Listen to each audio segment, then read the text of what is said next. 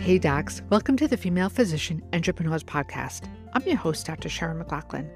We are the premium location where women physicians come and learn about building profitable businesses so that we can have the freedom to live our best life. We have this podcast. We have a supportive community of over 9,000 women physicians. We do summits. We have a conference coming up in New York on May 20th. If you're in the New York metro area, come just for the day. If you're in from out of town, there's a hotel on premises, and we'll be meeting Friday night to do some masterminding and adjourning on Sunday morning. So come and join us. You can find out more on our website at fpestrong.com. I look forward to seeing you guys in person. Now, if you like this podcast, do me a favor, give it a great review, and make sure you share it with another doc who can benefit from it. All right, let's get started. Hey, everybody. Today we have Dr. Demis Lipe with us. She is in pharma and she's just been appointed some different position, which we'll talk about. But I wanted her to come on because we haven't done a lot in the pharma industry. And I know that there's a lot of questions about how do you get into pharma. And Demis, tell us your pathway. You're a practicing physician.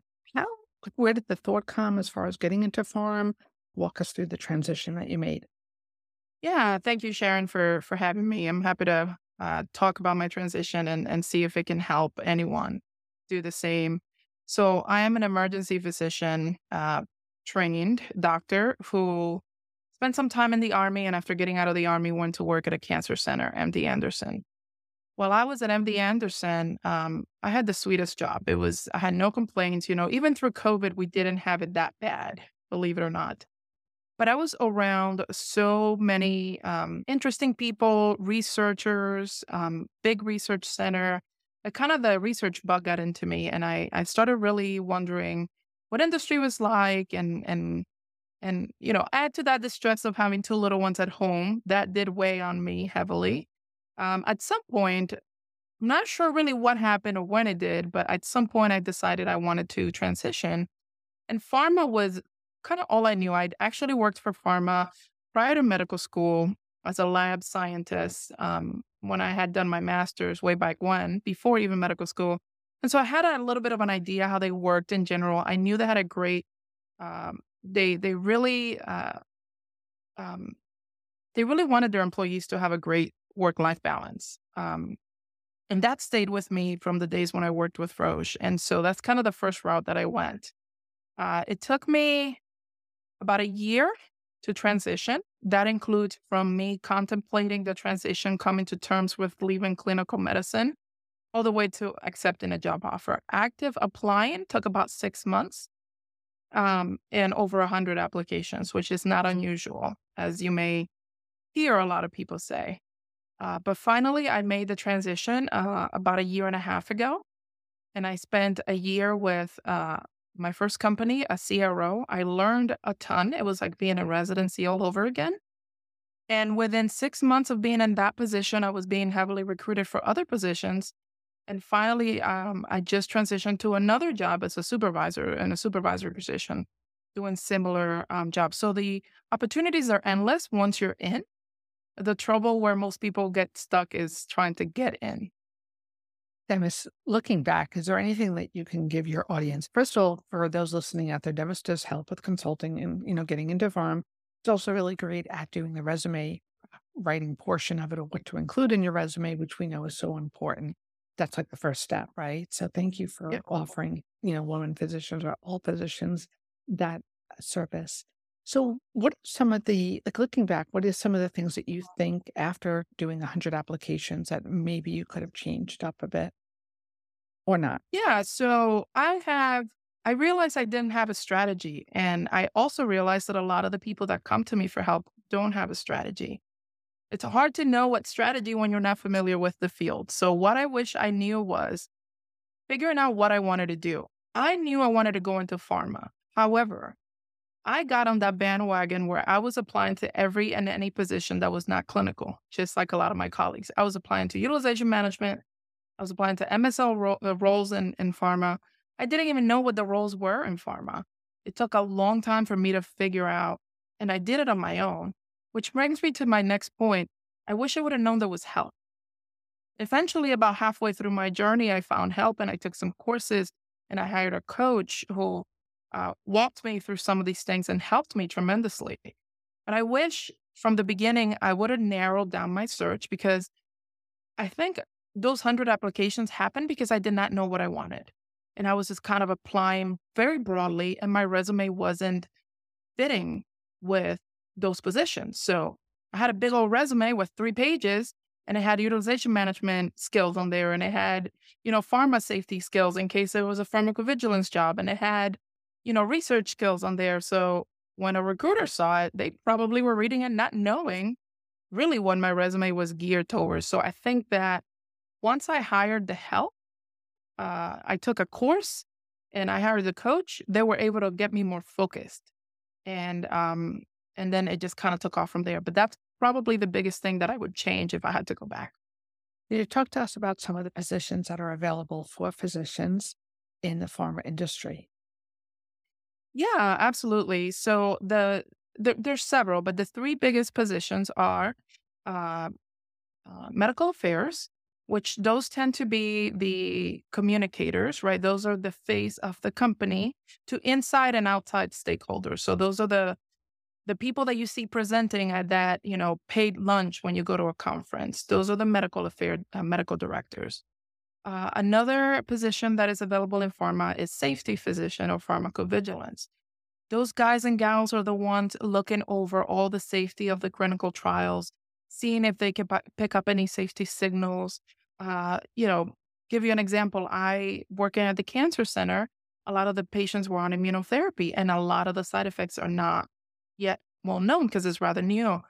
And so I had a patient that ended up having three immunotherapy related adverse events that overlapped. And, you know, that's just recognizing an adverse event. But I went and quickly Googled it and, you know, PubMed, it showed me that there was several cases. That was me figuring out a safety signal. Eventually I ended up publishing a case series from MD Anderson. And within a month, not even a month, within a week of my paper being live, Merck contacted me saying, Hey, you reported stuff with our drug. I need to know all this information. The people who send the letter are not the physicians, but the people analyzing the data, the people looking up at that data of who publishes what, those are the physicians. And lastly, uh, the third more, most common um, position is clinical development or medical monitor. And those are physicians who have some sort of um, research background typically, and they will be monitoring the studies. So they will be essentially the guardians of that protocol. They will ensure that the sites uh, and the PIs do what they're supposed to do, that no one deviates from the protocol if there's any questions any issues. They're basically the middleman between the site and the sponsor or or the big pharma who's making the um, the drug positions um, that are available are regulatory writing or medical writing, if, if you have experience in that, and um, MSL, which is a medical science liaison. And MSL is not a salesperson, but you are a client facing uh, person, position. You will travel to doctors' offices and you are the educator in the field instead of being the educator in the office, which is that medical director. The MSL goes to the doctor's office and says, Listen, I'm not here to say you anything, but I'm here to tell you about Xarelto or whatever drug. This is the latest literature. What questions do you have? So those are the biggest roles in pharma um, for physicians. Thank you so much for that. So tell us about the new role. What is that exactly? Like, talk to us about a CRO. Yeah, so a CRO is um, a, co- a contract research organization, and that is, again, kind of the middleman. It's a contracting agency that gets used by the big pharma, biotechs, little pharma, anybody that wants to run a test on anything, whether it's a device or a drug or do regulatory writing or anything, and they don't have the manpower or the desire or the finances to do it in house, they will hire somebody. It's like you hiring a cleaning lady. You can do it yourself, but you don't want to do it for X, Y, or Z reason. So they hire a CRO, and CROs typically offer all sorts of services. They could be hired by a company to do only safety review or only protocol development. Or they could hire the company to the CRO to do the full study. And the full study, of course, involves a lot of things depending on the client, but it could be all the way from make sure that the study starts up, the CRO will collect and identify the sites, the PIs, um, and so on, all the way to the closure of the study, including monitoring, safety, regulatory, biostatistics. So it's a big team of people no one works in a silo in pharma. Um, and so the CRO is just there kind of as a, as a third party contractor to do these things. And as such, you have to go out and and get the business, right? Nobody's going to come to you and say, "Here, just do this for me."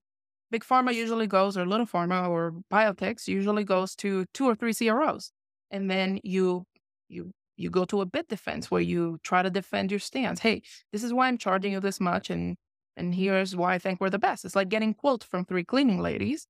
Then you eventually decide, hey, I liked her better, even though she's a little bit more expensive. I like that team a little bit better. That's what a CRO does. And in my new position, I am actually, um, I was hired to develop the medical team, which is very exciting. Um, it's a smaller CRO that's growing at very uh, high speed, and they're hiring medical monitors, which is what I have been for the past year. And now that medical monitor is going to be reporting to me. So it's it's a very exciting and challenging position, but I'm taking it in stride like I did with my first job. I will learn I will learn the job and I will do good at it because that's what we women physicians do. We excel um, once we're in a position where we have to show what we're what we're made of. Demis, and then the other thing that comes up is, you know, it, how often do you have to go into the office? Is it every day? Are you better off being like in New Jersey or where there's pharmaceutical companies? Tell us about the either remote or hybrid or how close you need to be to the office. So yeah, that is totally dependent on the job and the company. Uh, CROs in general, when you're doing medical monitoring for them, by the way, medical monitoring is the job itself.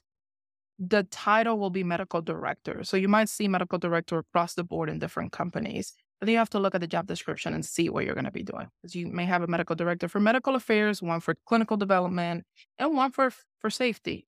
Um, but CROs in general tend to be remote um, because you can be monitoring 10, 11 trials at the same time, and they're all different sponsors in different geographic places. You may have to travel to go to a face to face with defense, but generally speaking, the CROs are the more remote friendly um, uh, companies.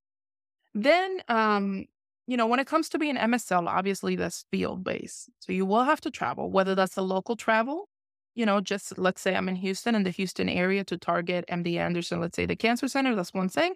A lot of people have to take plane, planes and, and travel to a region. So they get assigned a region. Um, medical affairs, uh, from my understanding, they do travel occasionally, but they can work remote. So it's it's not and again, depending if the office, if the particular company wants you to go into the office once or twice a week, that's kind of their setup.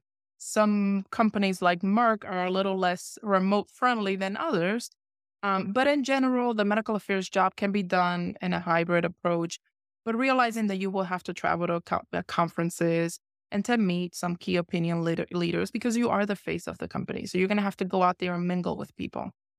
Safety tends to be remote as well. Again, the setup will depend on the company. They might require you to go once or twice to the office. And then finally, clinical development is very similar. Um, can be done remotely. Uh, some companies will prefer you to be in the time zone of where that company is. Some companies can say, well, listen, I just need you in the office once a month because I need to show your face to everybody else. Um, and some others will say, I need you in twice a week. Um, so it just really depends. If I had to go from most remote to least remote, it will be CRO with MSL being the least remote. And somewhere in the middle will be safety and medical affairs. All right. Thank you. Tell us how you help others. If somebody was listening and they wanted to reach out to you, how would they do that? Yeah, so I I do have a uh, Facebook group with um, my company name, which is Nemury Group, and and we can put that in the notes. Um, but they can either reach out to me through there or go to the nemurygroup.com website. And what I offer is I I typically um, I like to talk to the clients or the folks that want to come to me for help to see if we're a fit. So we will talk initially in an initial consultation and we'll talk about their needs and if I can help them. Um, resume writing is the most common service that's requested of me. And I can do that for different fields, not just pharma. So typically with resume writing, I offer different packages depending whether you want me to work on your LinkedIn. Some people have no idea what LinkedIn is and they say, yes, please. Some others are like, you know, I got that. I just need the document. Um, so depending on the needs, um, I, I offer different services.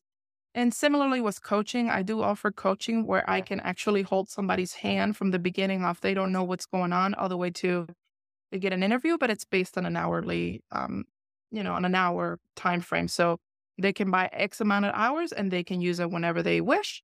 If they want to wait six months because they've been applying and they want to hold that last hour for when they get an interview, I do that too. So I'm very flexible. My goal is, you know, obviously this is not my main gig. My goal is not to get rich off of this. My goal is to help others because I wish somebody, I wish I would have known that that was available sooner when I was going through this. Right. And then lastly, the salaries. Uh, somebody starting in CRO or different positions, what do you expect their salary to be? So I, I think that obviously there's a lot of different um, factors to this, including specialty and so on. In general, I would say uh, it's not unusual to get anywhere between 200 and 300. Uh, some, I've heard some people, you know, get an initial offer 240s, 250s. It's not unusual to get a 250 offer, but that's just the base salary. Uh, most companies, CROs, as well as biotech and big pharma, will offer a bonus structure, which is given at the end of the year, and that's based off of your base salary. I always encourage everyone to negotiate. What's the worst they can say is no, you got nothing to lose. I negotiated my first salary and it went up by 20K, my base. So, and I was like, oh my gosh, what's going to happen? You know, I don't want to blow this. Are they going to rescind the offer? It doesn't happen. All they could say is no. Um, but generally speaking, 200 or 300, of course, there's going to be outliers. Um, if I've known folks who have done research in industry for years and years and years, and they're professors in cancer oncologists, which is very hot, they may start over 300, but it's not it's not the norm. Um, but it's very easy to move up with after six months to a year. Um, I did. Another colleague of mine also left after a similar time with a 25% increase in the salary, doing the same job at a different company. So I think if it's financially feasible for somebody to take a small pay cut initially, they should do it. But some people may not need to take a pay cut depending on what they're making clinically. Lois, it's a pleasure to meet you. Thank you so much for all of your help. Absolutely, Sharon. Thank you so much. And if please, if there's any questions, I always encourage everyone to reach out to me through LinkedIn. I don't charge. I love to um, send messages on there. And I am always happy to connect with folks who are looking for jobs and, and give them ideas and help and network because I think that's a big part of this. So open to that if anybody wants to reach out to me on LinkedIn. Emma, thank you. Thank you.